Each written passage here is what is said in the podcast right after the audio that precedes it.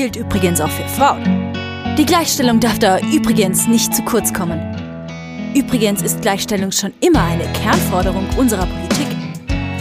So oder so ähnlich hören wir es ständig. Überall. Vor allem aber in Wahlkampfzeiten, in Talkshows und auf Parteitagen. Die Gleichstellung immer hinten angestellt. Zugeteilt zum Übrigen. Zeit, Gleichstellung dahin zu rücken, wo sie hingehört. Ins Zentrum. Übrigens Gleichstellung. Ein Podcast von mit Christiane Buhl und Doro Siemers.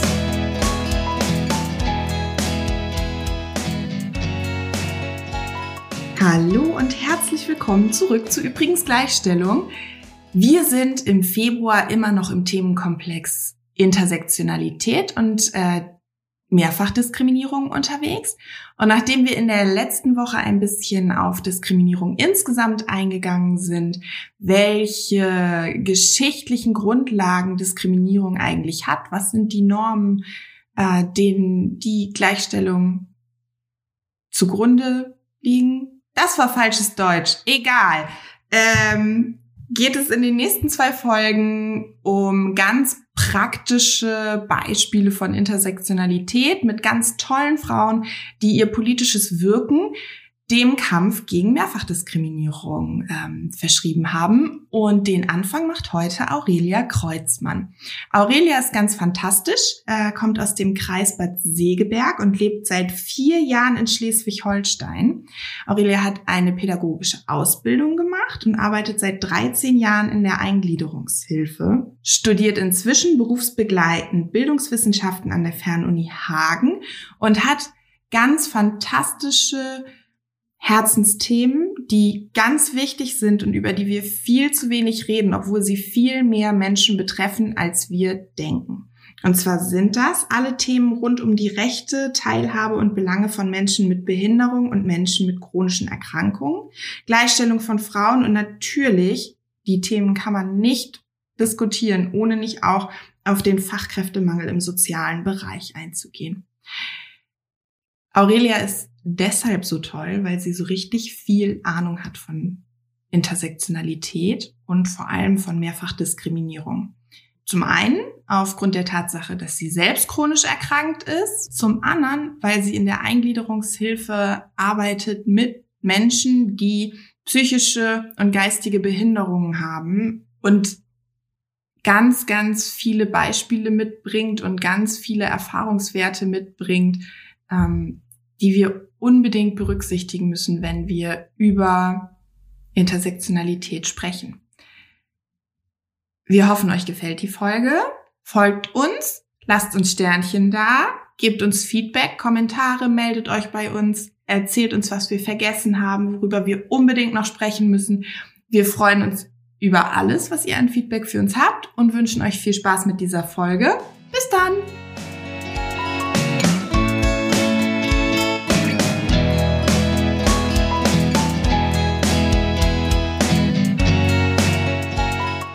Hallo Aurelia, schön, dass du da bist. Willkommen. Hallo, hallo, hallo Aurelia. Doro, du hast mir ein bisschen Angst gemacht und ich glaube, Aurelia hast du auch Angst gemacht. Entschuldigung. Alles gut. Guten Morgen, ihr beiden. Schön, dass ich bei euch im Podcast sein darf. Total schön, dass du da bist. Wir freuen uns sehr. Wir haben uns vorgenommen, ein bisschen genauer über Diskriminierung zu sprechen in den nächsten Folgen. Und ähm, es ist immer ein bisschen schwierig zu sagen, du bist Expertin in Sachen Diskriminierung. Aha. Das klingt ein bisschen komisch, ja. Ja, das klingt ein bisschen komisch, aber wir glauben, dass du uns ganz viel erzählen kannst zu Diskriminierung und ähm, freuen uns und steigen ein mit unserer fröhlichen Frage zum Anfang. Nicht wahr, Christiane? Ja, soll ich die stellen? Bedeutet Ja. das, ich soll sie stellen? Ja. Ich stelle sie einfach mal. Aurelia, eine Pfälzerin in Schleswig-Holstein. Hat das schon was mit Intersektionalität zu tun? Ähm, das ist eine gute Frage. Tatsächlich habe ich mal von jemandem gehört, er findet das ja gar nicht so gut, wenn Leute so durch Deutschland ähm, äh, äh, reisen und äh, alle hier hochziehen oder da, wo die Jobs sind oder so, weil dann nehme ich ja anderen den Job weg. Aha, Hat mal tatsächlich jemand zu mir gesagt, also er findet und, und, und, wegen dem Klima und das ist ja so schädlich, weil ich ja bestimmt ganz oft dann auch wieder runter an die Pfalz fahre, meine Familie besuchen. War das ja. an einem Infostand? Nein. Schade. Es gibt auch sehr merkwürdige Menschen abseits von der Politik. Das war, kann also irgendwer gewesen sein. Ja. ja. Ich äußere mich nicht im Podcast nicht näher dazu, wer das war. Alles gut. Okay. Aber wie gesagt, es gibt da auch, äh, ja. Aber tatsächlich, es gibt ähm, da ein bisschen Kulturunterschiede auch, ja. Manchmal so mhm. merkt man das. Oder ja. Aber ansonsten noch nicht, äh, noch nicht weiter diskriminiert worden, weil ich Pfälzerin bin. Oh, ich kann ja aber auch gut Hochdeutsch, von daher, das ja. Äh, fällt dann nicht immer so auf. Das fällt kaum auf bei dir, ja. muss man tatsächlich sagen. Ich ja. bin da schon ein bisschen überrascht. Sehr schnell angepasst, sprachlich. Ja, sehr schön.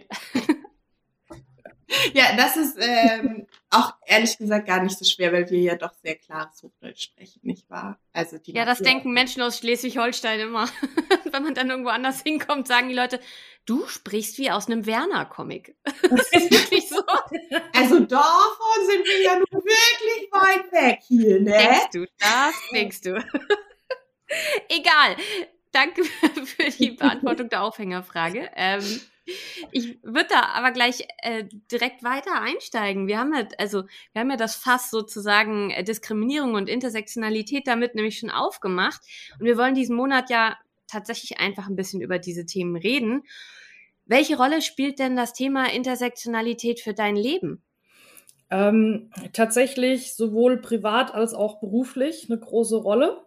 Mhm. Ähm, fangen wir an, ich arbeite seit fast 13 Jahren jetzt in der Eingliederungshilfe mhm. in verschiedenen Bereichen, stationärem Wohnheim, in der Werkstatt für Menschen mit Behinderung. Ähm, war auch mal eine Zeit lang in der Kita, mhm. habe das mal probiert und jetzt arbeite ich seit äh, über einem Jahr im ambulant betreuten Wohnen mit äh, jungen Menschen mhm. mit geistiger und psychischer Behinderung und ähm, auch da sind diese ist Intersektionalität immer ein ganz großes Thema.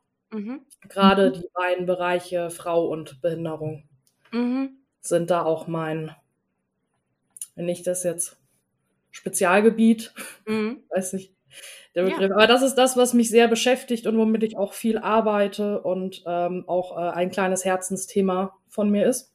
Mhm. Ja. Ähm, privat habe ich selbst die Kategorien Frau ähm, und durch eine chronische Erkrankung das Thema Behinderung seit ein paar Jahren, also noch nicht so lange. Mhm. Da arbeite ich selbst noch mit mir, an mir, über mich.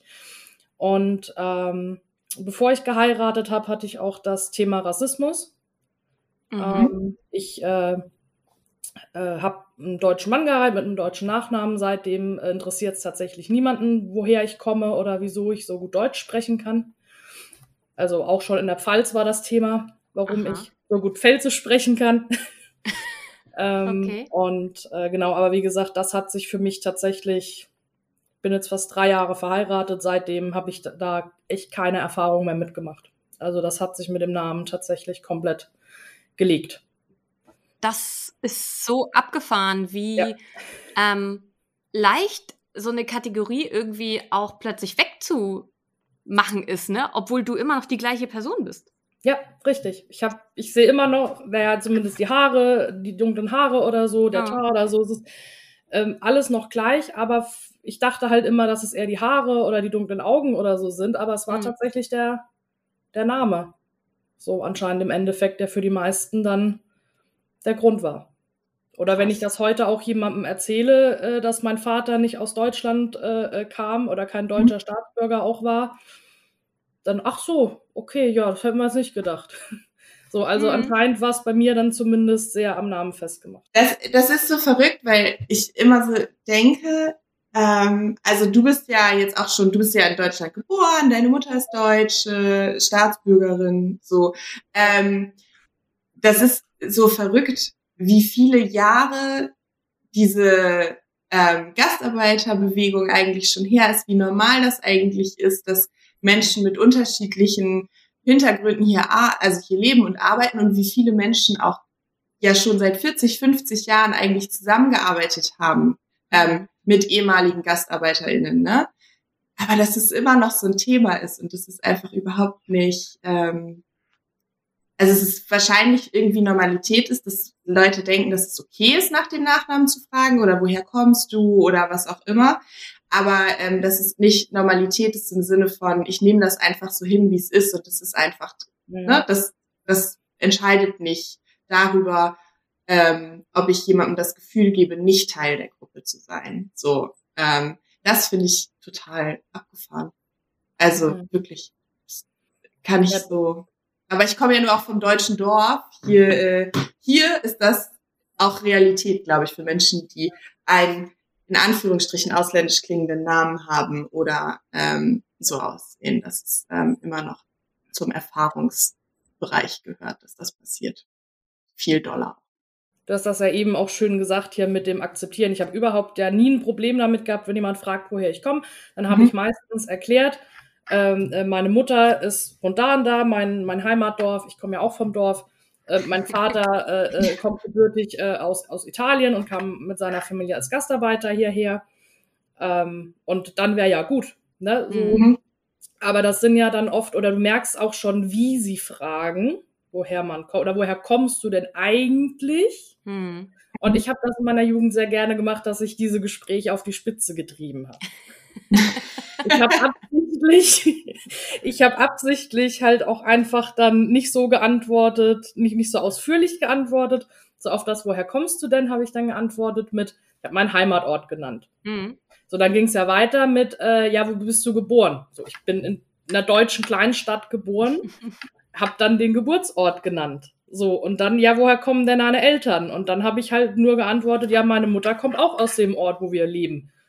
So, mhm. ne, ist da gebürtig. Mhm. Und ähm, dann hat sich das bei einigen, also nicht alle, aber einige so gesteigert, dass sie irgendwann laut wurden, ja, aber du kommst doch nicht aus Deutschland, du bist doch keine Deutsche oder in die Richtung, ne, dass mhm. dann so richtig rausplatzt, sie wollen mich jetzt, sie müssen mich jetzt in ihre Schublade pressen, ja. aus der sie denken, dass ich komme. Würdest du sagen, dass du dadurch, dass du den Namen nicht mehr hast, noch ein bisschen verdeckt ab und zu Diskriminierung ähm, erfährst aufgrund der Herkunft deines Vaters oder hast du das Gefühl, mit verdeckter Diskriminierung hast du eher in ähm, dem Bereich chronische Erkrankungen und Behinderung zu tun? Oder gibt's da auch ähm, sehr offene Diskriminierung? Verstehst du die Frage? Ich musste erst drüber nachdenken. Ich kann mich jetzt in den letzten drei Jahren wirklich an keine einzige Situation erinnern, in der ich das Gefühl hatte, rassistisch diskriminiert worden zu sein. Selbst wenn jemand wusste, mhm. ähm, woher meine Familie kommt, wobei das auch gar nicht mehr Thema, wie gesagt, es ist gar nicht mehr mhm. Thema. Das wird gar nicht hinterfragt, dass Kreuzmann mhm. nicht mein Geburtsname ist. Wurde sogar mal im, im, äh, von, von äh, entfernteren Bekannten gefragt, ob mein Mann und ich dann Geschwister sind, weil wir denselben Nachnamen haben. So, weil, weil sie dann halt nicht gedacht haben, dass wir verheiratet sind oder so. Also es wird nicht mal angezweifelt anscheinend, dass Kreuzmann mein Mädchenname ist. Also das steht, also wie gesagt, in den letzten ja drei Jahren kann ich halt wirklich sagen, ich habe das nicht mehr erlebt. Ja, da ist der Deutsche an sich genau, sehr also einfach hab, gestrickt. Mit dem deutschen ja. Nachnamen. Äh, interessante Anekdote ähm, noch äh, zu meiner Mutter. Meine Mutter hat einen Doppelnamen, ihren deutschen Mädchennamen plus den ausländischen hinterher. Mhm. Und ähm, sie wird immer nur mit dem mhm. Deutschen angesprochen. Die rationieren, rationalisieren ah. da grundsätzlich schon immer, aber schon von klein auf den, den ausländischen Doppelnamen einfach dann weg. Abgefahren. Leute sind so komisch. Ich sag ja, der Deutsche an sich ist sehr einfach gestrickt. Was Deutsch, äh, was als Deutsch ja. durchgeht, muss ja. Deutsch heißen. Und dann ist gut. Und wenn etwas Deutsch heißt, dann muss es auch als Deutsch durchgehen. So ist das. Ganz einfach. Fertig aus. Genau. Aber ähm, ja. zur Frage zurück. Also tatsächlich, ich habe ähm, äh, verdeckte äh, Diskriminierung durch die Behinderung, aber auch tatsächlich, ähm, wenn es Leute wussten, dann offen. Also wenn, wenn dann jemand davon wusste, mhm. kamen auch entsprechende Sprüche oder Aussagen oder Taten, die halt dann, die ich dann als offene Diskriminierung dann auch ähm, bezeichnen würde. Glaubst du, das ähm, wäre anders, wenn du ähm, wenn du äh, So keine allgemein weibliche Person weiß ich wärst? nicht, ob ob's Män- Männer mit Behinderung einfacher haben. Das kann ich jetzt nicht. Ich, ich kenne tatsächlich Mhm. auch so in meinem Umfeld oder aus meinen, meinen, meinen Selbsthilfegruppen oder so, da immer Frauen tatsächlich. Wo ich dann auch gar nicht sagen kann, Mhm. dass ich von anderen so mal was gehört habe in die Richtung. Da sind irgendwie immer alles Frauen. Also statistisch ist es ja tatsächlich auch so, dass ähm, wenn wir jetzt zum Beispiel mal das, äh, das Thema nehmen, zum Beispiel ähm, äh, sexualisierte Gewalt oder Belästigung, da sind ja zum Beispiel Frauen mit Behinderung ganz oben dabei. Also was heißt ganz oben dabei? Klingt so positiv, aber am stärksten betroffen eigentlich von allen, sage ich mal, ähm, so intersektionellen Gruppen. Also ähm, viel mehr als ähm, Männer mit Behinderung, viel mehr als Frauen ohne Behinderung, die aber zum Beispiel einen interkulturellen Hintergrund haben oder so. Also das ist ja wirklich eine, eine Kategorie Frauenbehinderung, die sehr ähm, äh, so ein Einfallstor ist für ganz viele Diskriminierungen, ist mein Eindruck. Weil gerade weil Behinderung, ähm, also es gibt so, sage ich mal, es gibt so Kategorien von Menschen in Anführungszeichen, da wissen wir, nee, als Gesellschaft haben wir so einen Konsens, da macht man keine Witze, ne? Also man macht keine antisemitischen Witze und keine rassistischen und naja, sexistisch, naja, hm, so geht schon so. Aber ähm, gerade so, äh, auch bei Menschen mit Behinderung, da ist es, finde ich, immer so, äh, da versagt das immer total in unserer Gesellschaft. Äh, also da sehen wir das alles immer so, naja, ist das jetzt wirklich Diskriminierung? Also, der, so Ja. Ableismus ist ja so ganz Ja. stark irgendwie immer noch überall. Und deshalb finde ich, ist das so, ähm, ist das so eine Kategorie, die so, die man, die wir eigentlich viel mehr in den Fokus nehmen müssen. Also die so ganz leider unterm Radar so düst. Ja. Finde ich ganz Stimme ich dir 100% zu. Sehr schön. Ich habe mich, ich hab mich gerade gefragt, ob ich dich das fragen kann, aber ähm, also ich habe das richtig verstanden. Ne? Deine Behinderung Ja. kommt, resultiert Ja. aus einer chronischen Erkrankung, richtig? Und ist das ähm, ein in Anführungsstrichen frauentypischer Krankheitsverlauf oder eine frauentypische Krankheit, die zu einer Behinderung Ähm, führt? Hat? ganz, ganz viele Ärzte würden dir sogar das Gegenteil sagen und damit hatte ich lange zu kämpfen. Ähm, offiziell galt das sehr lange als reine Männerkrankheit und wurde bei Frauen auch einfach nicht diagnostiziert. Da sind wir beim Medizin Gender Data Gap, Mhm. ähm, der da auch, äh, äh, finde ich, Ja. bei dem Thema Intersektionalität gerade eine unheimlich große Rolle spielt. Ähm, dass ich weggeschickt wurde Mhm. mit, das ist eine Männerkrankheit, das haben sie nicht.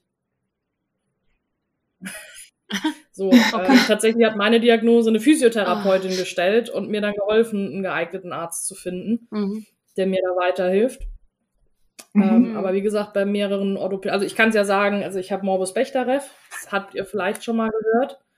Das ist Mhm. dieses Mhm. klassische Bild von einem alten Mann mit Mhm, einem Buckel. Und das ist so das klassische Bild, das Mhm. auch Mhm. ähm, in der Medizin herrscht. Ähm, aber tatsächlich zum Beispiel so bei Frauen, Frauen neigen selten und eher erst in sehr späten Stadien zur Versteifung. Teilweise auch gar nicht. Also wenn man das gut Mhm, behandelt, werden okay. Frauen wahrscheinlich auch niemals Versteifungen davon tragen. Ähm, da stehen zum Beispiel Entzündungen im Vordergrund. Mhm. Und das ist halt etwas, womit ähm, Mhm. äh, wir dann immer noch kämpfen müssen als Betroffene, das überhaupt auch zu rechtfertigen, dass wir krank sind. Dass wir was haben, dass wir nicht simulieren oder uns was ausdenken, weil Ja. das natürlich Versteifungen siehst du auf dem Röntgen, das Ausmaß von, du siehst auch eine Entzündung, aber nicht, wie sehr Mhm. dir das Schmerzen bereitet zum Beispiel. Und das ist dann halt Ja. wieder der unsichtbare Teil der Erkrankung. Schmerzen sieht man nicht. Schmerzen kannst du nicht beweisen, Schmerzen kannst du nicht Ja. ne, irgendwie verifizieren. Ja.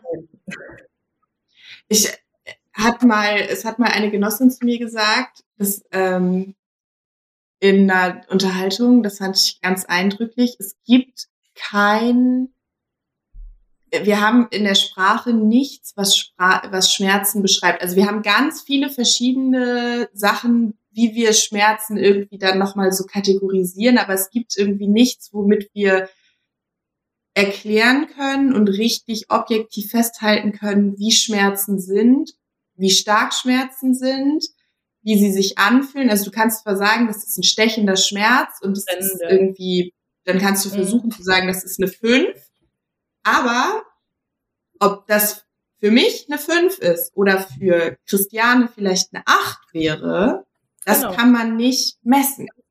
Mhm. So, und deshalb haben wir gar keine Sprache darüber. Das finde ich so krass.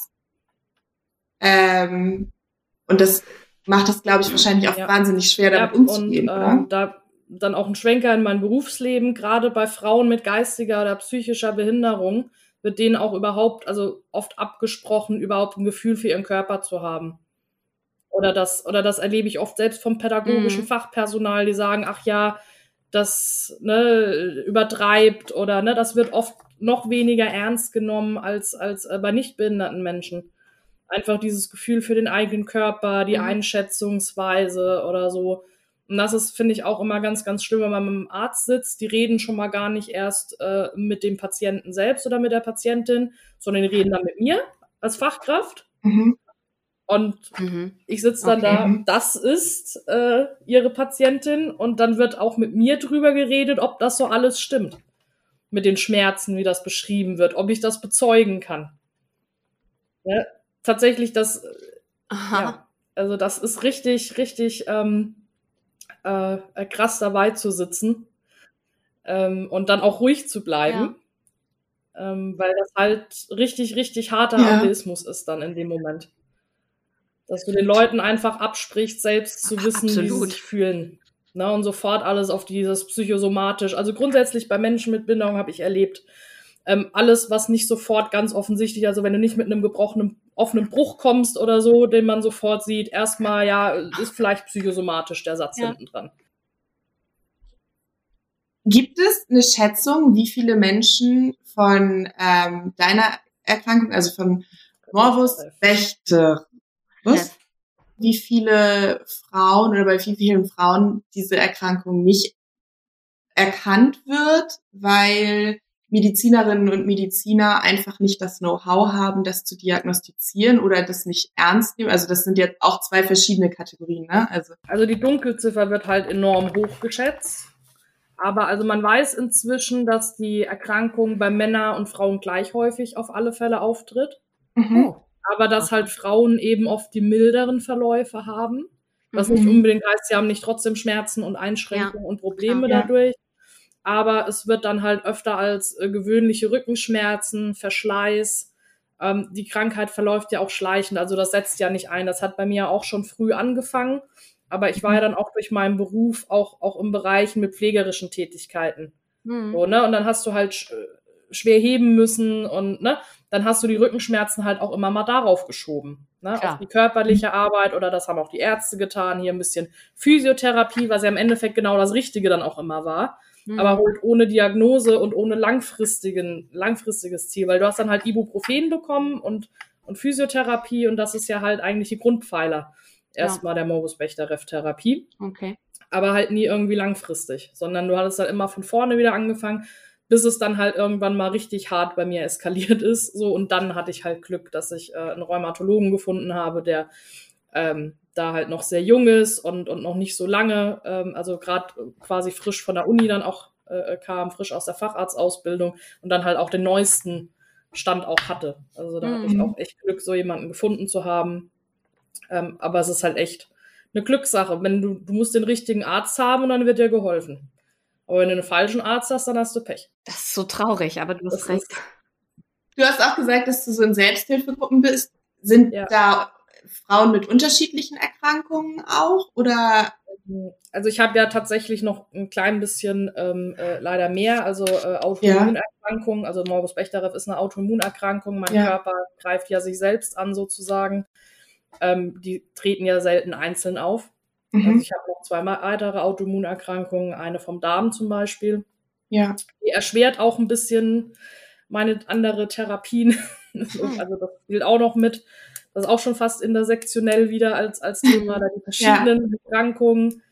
Ähm, ja, also ich habe da verschiedene Bereiche. Ich bin sehr viel auf Instagram tatsächlich unterwegs, weil es da ganz viele ähm, Influencer mhm.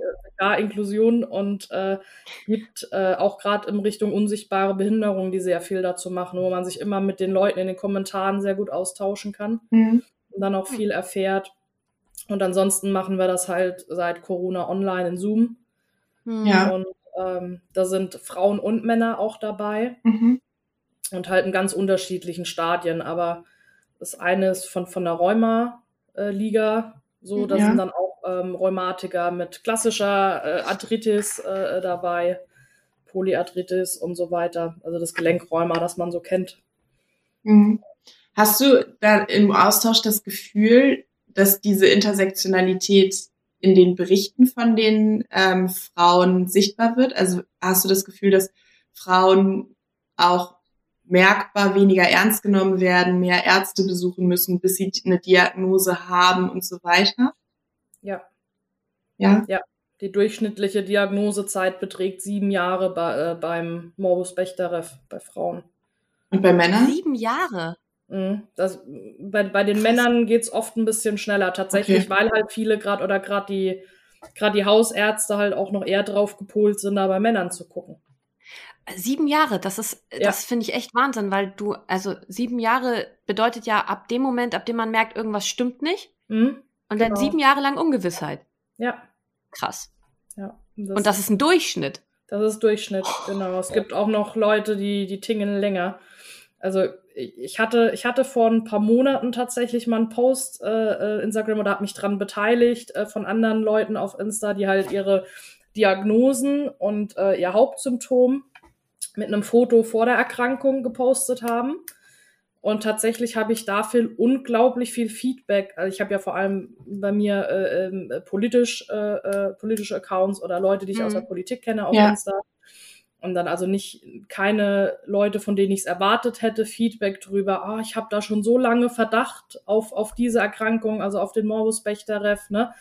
Hast du Tipps, ne? Und, und so, also es, ähm, äh, ja, es äh, hat mir gezeigt damals, es ist gut drüber zu reden Ja. weil, weil ganz viele Leute ähm, das mit sich rumtragen und äh, ja auch suchen nach guten Ärzten und nicht wissen, Ja. wo sie anfangen sollen. Mhm.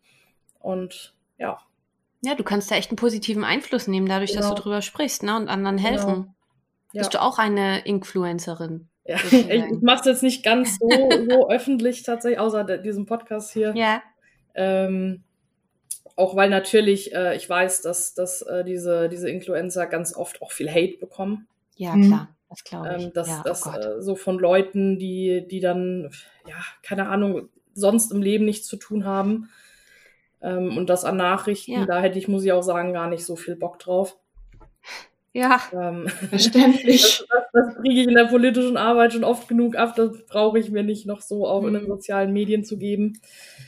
Ähm, ja, das, ähm, also wie gesagt, ich finde grundsätzlich, wir müssen da einfach mehr drüber reden. Deswegen habe ich auch bei eurem Podcast sofort zugesagt, wo ich gesagt habe, ist eine Ah. gute Sache, wir müssen einfach drüber reden.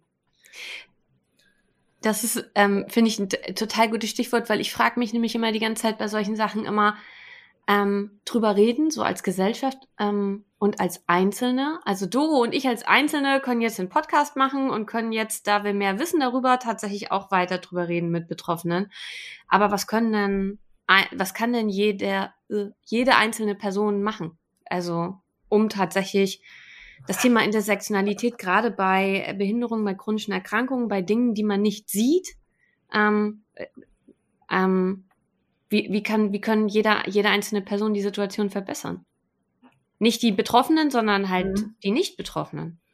Ich denke einfach, was unsere Gesellschaft braucht, und das ist ja dann auch für jeder, was jeder Einzelne sich zu Herzen nehmen sollte, offen sein für Mhm. ähm, nicht, was wir vorhin hatten, nicht, in, nicht zu sehr in Schubladen zu denken oder eine Norm zu erwarten. Mhm. Also, oder, diese Norm, äh, worauf ich immer wieder stoße, äh, Probleme, ist, ist dass, äh, dass Leute, weil sie meine Behinderung nicht sehen, von an mich Erwartungen haben, die ich aber auch nicht erfüllen kann. Mhm. Das sind ja dann oft dann auch äh, Problem- oder auch Konfliktsituationen, wenn äh, da halt eine andere Erwartungshaltung ist. Und ich glaube, da kann vielleicht jeder für sich ein bisschen umdenken. Nicht jeder kann das, was ich kann. Nicht jeder ist wie ich. Nicht Mhm. jeder kann dieselbe Leistung bringen. Mhm. Und auch einfach immer bedenken, man steckt nicht in der Haut vom anderen drin. Also man weiß nicht, wieso jemand ähm, sich äh, jetzt, jetzt setzen muss oder so. Das hat nichts mit Faulheit zu tun, sondern vielleicht kann die Person vor Schmerzen einfach nicht mehr stehen, weil sie irgendwas hat oder oder bei mir, ich ernte immer, immer komische Blicke, weil ich aufstehe und rumlaufe, weil ich, weil ich durch meine Entzündung in der Wirbelsäule nicht so lange sitzen kann am Stück. Mhm. mhm. So, das hat aber auch nichts damit zu tun, dass ich kein Interesse habe an der Person oder so, sondern das liegt einfach dran, ich muss jetzt einfach mal ein paar Schritte gehen, damit das ein bisschen besser wird oder so. Mhm. Ähm, und ich bin ja immer großer Fan davon, ähm, dann auch, wenn man äh, äh irgendwas äh, einen was stört, mit den Leuten zu sprechen. Warum, mhm. warum ist das? Ja. Oder mir ist das aufgefallen. Weil, wie vorhin ja auch bei der Frage nach, woher kommst du, wenn man höflich und nett fragt und die Antwort dann auch einfach hinnimmt, mhm. äh, dann ist das überhaupt kein Problem, finde ich, zu fragen, hey, mir ist aufgefallen, du stehst immer so oft auf, ist alles in Ordnung oder so. Das wäre eine total nette, höfliche Nachfrage. Ja. Da kann ich sagen, sorry, ich habe gerade ein bisschen Schmerzen und muss einmal eine Runde gehen. Bitte nicht übel nehmen, ich höre dir zu. Hm, ja. So, und dann ist das Thema vielleicht auch geklärt und dann hat jeder ein positives Erlebnis daraus mitgenommen. Mhm. Oder halt auch dran zu denken. Ich weiß, ich war ähm, bei einem Seminar oder so und da wurde neun Stunden durchgepowert. Das packe ich nicht.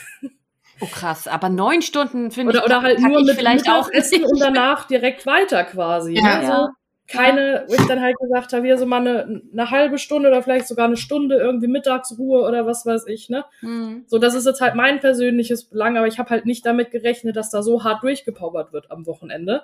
Mhm. Und das packt auch nicht jeder einfach. Auch, auch ja. wenn ich mir jetzt überlege, jemand, jemand mit einer, mit einer psychischen Erkrankung mhm. oder psychischen Behinderung, der Depressionen hat, der Konzentrationsschwierigkeiten hat, der mhm. braucht einfach mehr Pausen und der kann halt nicht vier Stunden am Stück einen Vortrag durchpowern. Ja. ja und dass man da einfach anfängt, jeder für sich einfach zu denken, ähm, nicht jeder schafft das. Ne? Und dass man das halt einfach versucht, grundsätzlich mit einzubauen. Also da wären wir halt auch beim Thema Barrierefreiheit, da wird immer gedacht, da geht um Rollstuhl und Rollstuhlrampen. Ja. Aber das ja. sind eben auch Sachen wie äh, äh auf Menschen mit psychischer Erkrankung zu achten dass man oder wenn man schwierige Themen anspricht, dass man was zu Triggern sagt oder so, oder dass man mhm. ankündigt, da könnten Trigger sein.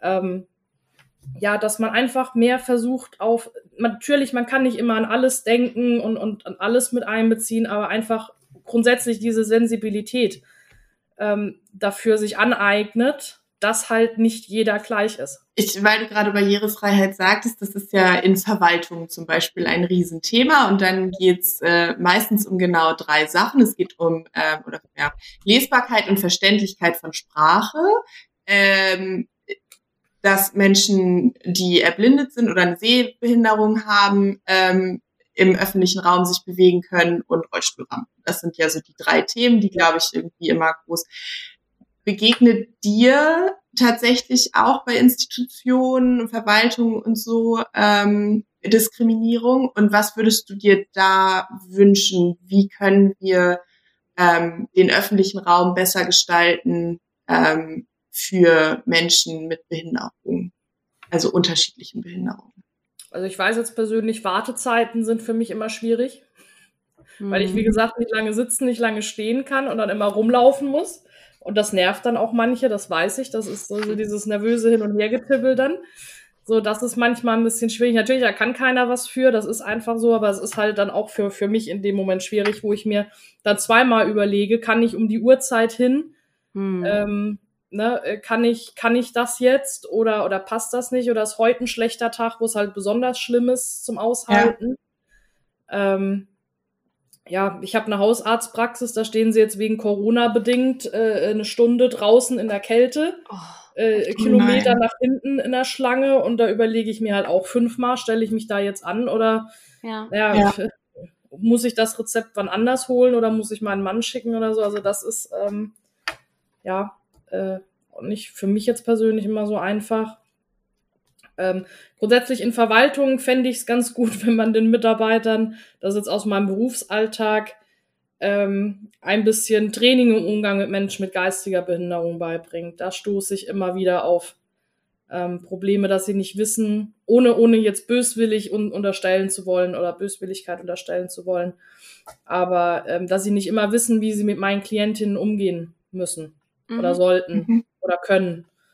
Ähm, also oft ist es entweder so, dass sie behandelt werden, als wären sie doof, so, mhm. ganz offensichtlich doof. Ja. Ähm, und dann, wie gesagt, was ich vorhin erwähnt hatte, auch mit mir geredet wird, statt mit der Person. Und ich, ich bin halt oft als Begleitung dabei, als moralische, seelische Unterstützung. Klar. Aber sie sollen ja, es ist ja eine Begleitung in die Selbstständigkeit hinein und deswegen so, das ist dann immer äh, schwierig. Und Das dann, und die Leute fühlen sich dann auch manchmal so, wenn ich sage, ne, hier, ich bin nur ne, Anhängsel, ähm, fühlen Mhm. sich dann viele auch äh, unangenehm berührt in dem Moment, wenn man sie Ja. darauf hinweisen muss, dass es da vielleicht einfach sinnvoll wäre, da entsprechend ähm, zu schulen, weil ich weiß, die letzten 20, 30 Jahre war es halt üblich, dass das Betreuer wie ich immer komplett übernommen hatten oder Mhm. gesetzliche Betreuungen Mhm. grundsätzlich eingerichtet wurden, ob es die Leute brauchen oder nicht. Mhm. Ähm, aber das verändert sich ja jetzt äh, durch Inklusion in den letzten zehn Jahren enorm und da wurde in den Verwaltungen halt nicht hinterher angepasst, Ja. dass man da ein bisschen trainiert den Umgang. Ähm, oder sie sind halt grundlos zu hart. Also äh, da erlebe ich auch seiner, rennen meine Klienten heulend raus, Mhm. Ähm, oh. Weil, weil sie halt dann zum Beispiel bei der Beantragung von der Grundsicherung Formular jetzt nicht zur Hand haben und dann runtergeputzt werden und gesagt bekommen, ja, dann streichen wir ihnen das Geld. Und das sind ja dann Existenzängste und ne, Ja. ja, also es ist, ähm, ne, ich, ich verstehe es, dass diese Mitarbeiter, dass sie ja auch häufig genervt sind und entnervt sind. Da haben wir auch wieder das Thema unsichtbare Behinderung. Ich habe Klienten, denen auf, auf die Idee würdest du nicht kommen, dass die eine geistige Behinderung haben, weil die, weil die so fit auch wirken, sich sprachlich auch so gut ausdrücken können. Mhm. Ne, dass sie das alles so, so gelernt haben, dass das auch gar nicht unbedingt auffällt. Oder auch gerade bei Menschen Ja. mit Autismus Ja. Ja. dass das nicht, äh, nicht auf den ersten Blick auffällt und dann ähm, passiert vielleicht auch eine unangenehme Situation und dann kommt es da auch zu Konflikten eben. Und Mhm. da würde ich mir einfach wünschen, dass da mehr, äh, mehr von Seiten der Verwaltung gemacht wird. Dass die Mitarbeiter auch einfach äh, nicht äh, selbst überfordert sind. Das ist ja Ja. auch für die Mitarbeiter schlecht. Das ist tatsächlich, glaube ich, echt ein, Ja. ähm, also es ist gar nicht ein, ähm, ein Problem des Wollens, sondern das, also zum Teil ist da wirklich ein Wissensdefizit und auf jeden Fall ein Sensibilisierungsdefizit. Und das, Ja. da hast du vollkommen recht, das äh, logisch, ja, ist so, auf jeden Fall. Es ist ja nicht Ja. so, als hätten wir sowieso schon einen massiven Fachkräftemangel in den Bereichen. Nö, ach. Wachsen ja Ähm, an den Bäumen So, überhaupt kein das- Problem. deswegen, wenn ich daran denke, äh, auch die, auch die Schulbegleitung oder so, das ist ja, ähm, das müsste ja noch viel mehr intensiviert werden, das kostet halt Geld. Ja. Wenn du halt in der Klasse fünf, sechs Schulbegleiter dann brauchst, Hm. ähm, in, in einer, äh, einem normalen Gymnasium, also einem üblichen Gymnasium, das dann halt äh, ganz inklusiv wird, wie es sein soll und eben kein Sonderweg ist. Mhm. Ähm, Ja. das kostet viel, viel Geld, viel Personal. Und äh, da sind halt einfach Hürden, die man vielleicht auch nicht nehmen will, weil äh, das halt auch einfach eine Minderheit ist, ne, die so oft wegfällt. Also Hm. wir werden ja auch, auch die Eingliederungshilfe wird oft auch einfach vergessen. Also ich möchte erinnern an die an äh, Pandemie, den ersten Lockdown damals, so Kitas zu, Schulen zu.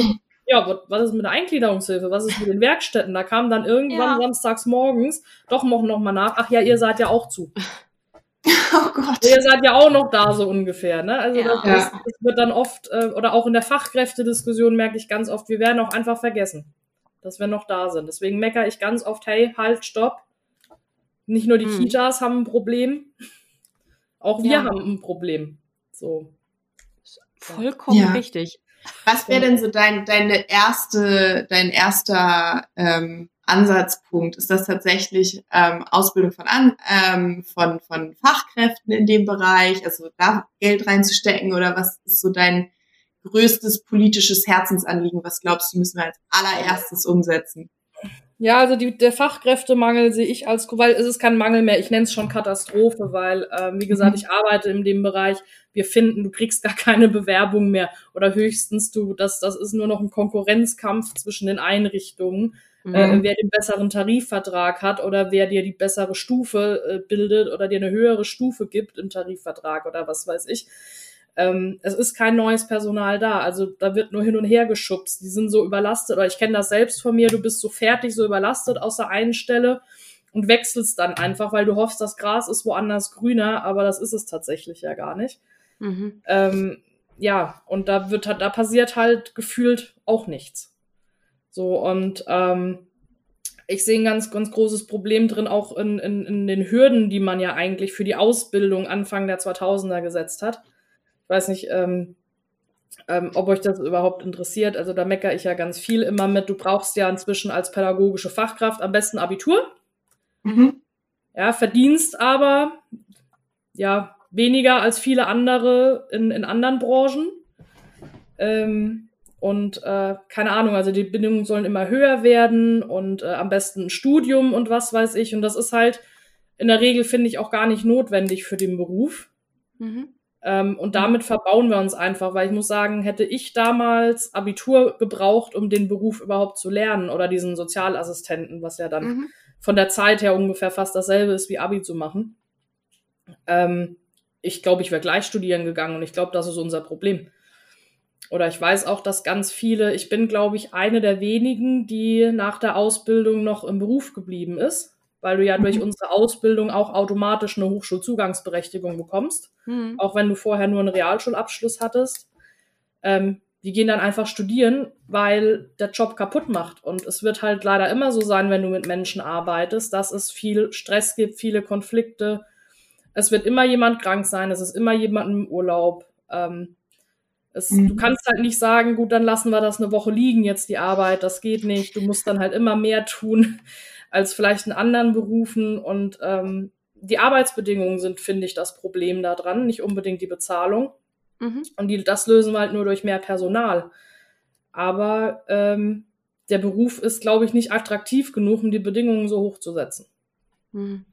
Okay. Und ähm, ist ganz interessant, weil das ja auch eine Diskriminierungsform ist. Ne? Also es sind ja diese klassisch ein, als Frauenberuf eingeordneten Berufe, die schlecht bezahlt sind und schlechte, also schlechte Arbeitsbedingungen haben, die sich dann wiederum daraus, darauf auswirken, dass Menschen, die aufgrund ihrer Behinderung zum Beispiel diskriminiert werden, ähm, sch schlechter versorgt werden oder schlechter an Hilfe. Ja. Mhm. Unterstützung. Das ist äh, auch scheiße. Das ist eine interessante Metaebene. Ja, das, das, das Problem ist halt, ich höre das seit 13 Jahren. In jedem Bundesland, ich habe mhm. ich habe ja meine, meine Ausbildung in Baden-Württemberg gemacht, habe in Rheinland-Pfalz gearbeitet, habe in Hamburg gearbeitet, habe jetzt in Schleswig-Holstein oder arbeite jetzt seit ein paar Jahren in Schleswig-Holstein. Es ist egal wo, man hört immer wieder dieselben Leiern, ja, wir machen das anders und es muss was passieren.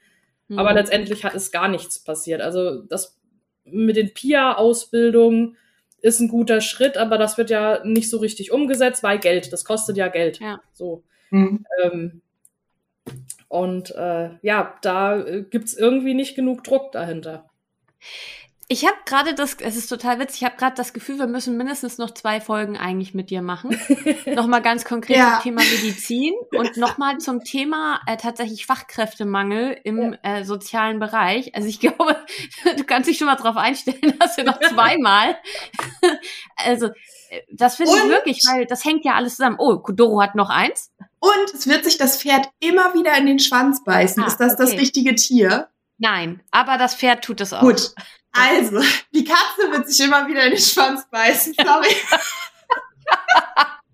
ähm, weil, wenn wir über Fachkräftemangel sprechen im Pflegeberuf, dann landen wir irgendwann wieder bei ähm, Behinderung und ähm, na, also gerade an Behinderung, weil ich kenne so viele Menschen, die viele Jahre als Krankenschwester oder in der Altenpflege gearbeitet haben, die einen Grad der Behinderung allein schon deshalb haben, weil die 30 äh, ja. Wirbelsäulen-Sachen hatten oder ne, also kaputt. Genau. Oder, oder Burnout Menschen, oder sonst was, ja. Menschen in, halt auch psychisch. Ja. Psychisch finde ich besonders heftig, weil ja. du bist ja mit, mit äh, Situationen konfrontiert, mit Schicksalen, mit ähm. Äh, Situationen, die einfach auch ne, bei aller Professionalität, du kannst nicht alles äh, ähm, hier bei der Arbeit lassen. Du nimmst auch einiges doch immer mal mit nach Hause, Schicksale ja. Ähm, und, und geht dir nach. Und ähm, also ich glaube immer, wenn du mit 60 noch fit im Job bist, dann hast du echt hier ganz, ganz viel Widerstandskraft. also ja. tatsächlich. Und Glück. ähm, gehen, also, also wenn du die meisten fragst, Pflegekräfte, Erzieher, sonst was, ähm, denkst du, dass du ein paar Jahre noch den Beruf machst? Ja, vielleicht aber nicht bis zur Rente. Hm. Und das Ja. ist so, das ist so der Grund. Aber wie gesagt, die meisten aus meiner ehemaligen Klasse haben alle studiert, Pädagogik, ähm, oder sind tatsächlich was ganz anderes gemacht. Einer ist zur Post gegangen, weil er da besser verdient hat, Hm. äh, weil er da ein besseres Angebot hatte äh, und gesagt hatte, so eine entspanntere Arbeit, er setzt sich aufs Rad, ist gesünder, fährt durch die Gegend, teilt Briefe aus und verdient fast doppelt so viel, wie, wie er vorher verdient hätte. Oft, weil das auch nur Teilzeitstellen dann auch sind. Das kommt ja auch noch mit zu, dass viele nur Teilzeit-Mitarbeiter äh, wollen. Oder das halt auch manchmal ganz unflexibel dann ist mit, mit den Arbeitszeiten. Ähm, ja, Ja. also ähm, das, da könnte man eine eigene Folge drüber machen. Ja, die Katze, auch da wird sich die Katze wieder in den Schwanz beißen. Ja, ein Wasch. großes Thema. Aber wenn wir zu den äh, politischen Sachen Richtung Intersektionalität kommen, dann würde ich am liebsten tatsächlich die äh, chronischen Erkrankungen ins AGG mit reinnehmen. Sind die da nicht drin? Nein, nicht in Deutschland. Das wusste ich gar Deswegen nicht. darfst du ja auch Menschen Oh. mit chronischer Erkrankung wegen der chronischen Erkrankung kündigen. Erst wenn sie eine anerkannte Behinderung haben, darfst du sie nicht mehr Ach. kündigen. Krass. Mhm. Oh Das- nein. Ist ein sehr guter Und- Punkt. Das ist dann. Christiane macht sich eine Notiz. Ja, hat sie gerade. Du hast gerade die Politik gesagt, aber weißt du, was das Tollste ist, Aurelia? Du bist ja, Ja. Teil von die Politik. Ja, genau. Ähm, und ich finde das total bewundernswert, dass du neben deinem ganzen Struggle, mal so lapidar dahingesagt, aber neben all dem, was du eben ähm, dir selbst erkämpfst gerade, noch die Zeit und die Energie und die Muße findest, dich politisch einzubringen. Und ich finde das total wertvoll, dass wir deine Perspektive in, in der politischen Sphäre Hm. haben. Danke. Und ja, nee, nicht. Das ist Aber so. Ja, ist auch nicht immer einfach, tatsächlich. Ähm, Wir werden bestimmt nochmal auf deine Expertisen zu anderen Themen zurückgreifen. Das kann ich jetzt schon garantieren. gerne. Ähm, Ich auch. Cool. Das wird toll. Aurelia, vielen, vielen Dank, dass du dir die Zeit genommen hast, ähm, Ja, mit danke. uns zu sitzen. Hat viel Spaß gemacht. Danke, Cool. dass ich da sein durfte. Immer. Hat euch gefallen? Habt ihr Anmerkungen oder Kritik? Lasst uns ein paar Sterne, ein Like, Herzchen oder einen Kommentar da. Und denkt dran, Gleichstellung passiert nicht von allein und nur Podcast hören ist nicht genug. Also angepackt und mitgemacht. Mit euren fröhlichen Feminist Killjoys, Doro, Christiane und übrigens Gleichstellung.